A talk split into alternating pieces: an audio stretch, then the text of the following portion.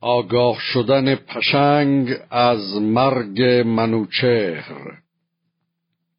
و زان پس ز مرگ منوچهر شاه، رسید آگهی تا به توران سپاه.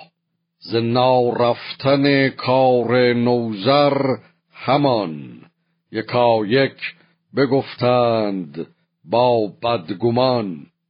چو بشنید سالار ترکان پشنگ، چنان ساخت کاید به ایران به جنگ.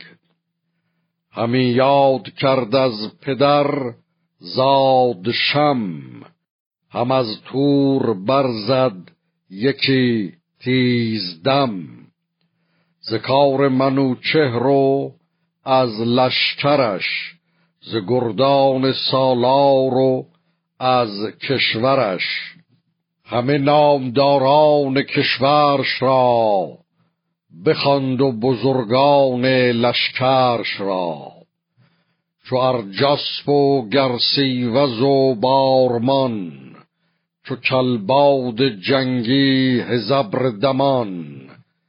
سپه بدش چون ویسه تیز چنگ، که سالار بود بر سپاه پشنگ. سخن راند از سلم و از تور گفت، که کین زیر دامن نشاید نهفت. سری را کجا مغز جوشیده نیست، برو بر چنین کار پوشیده نیست.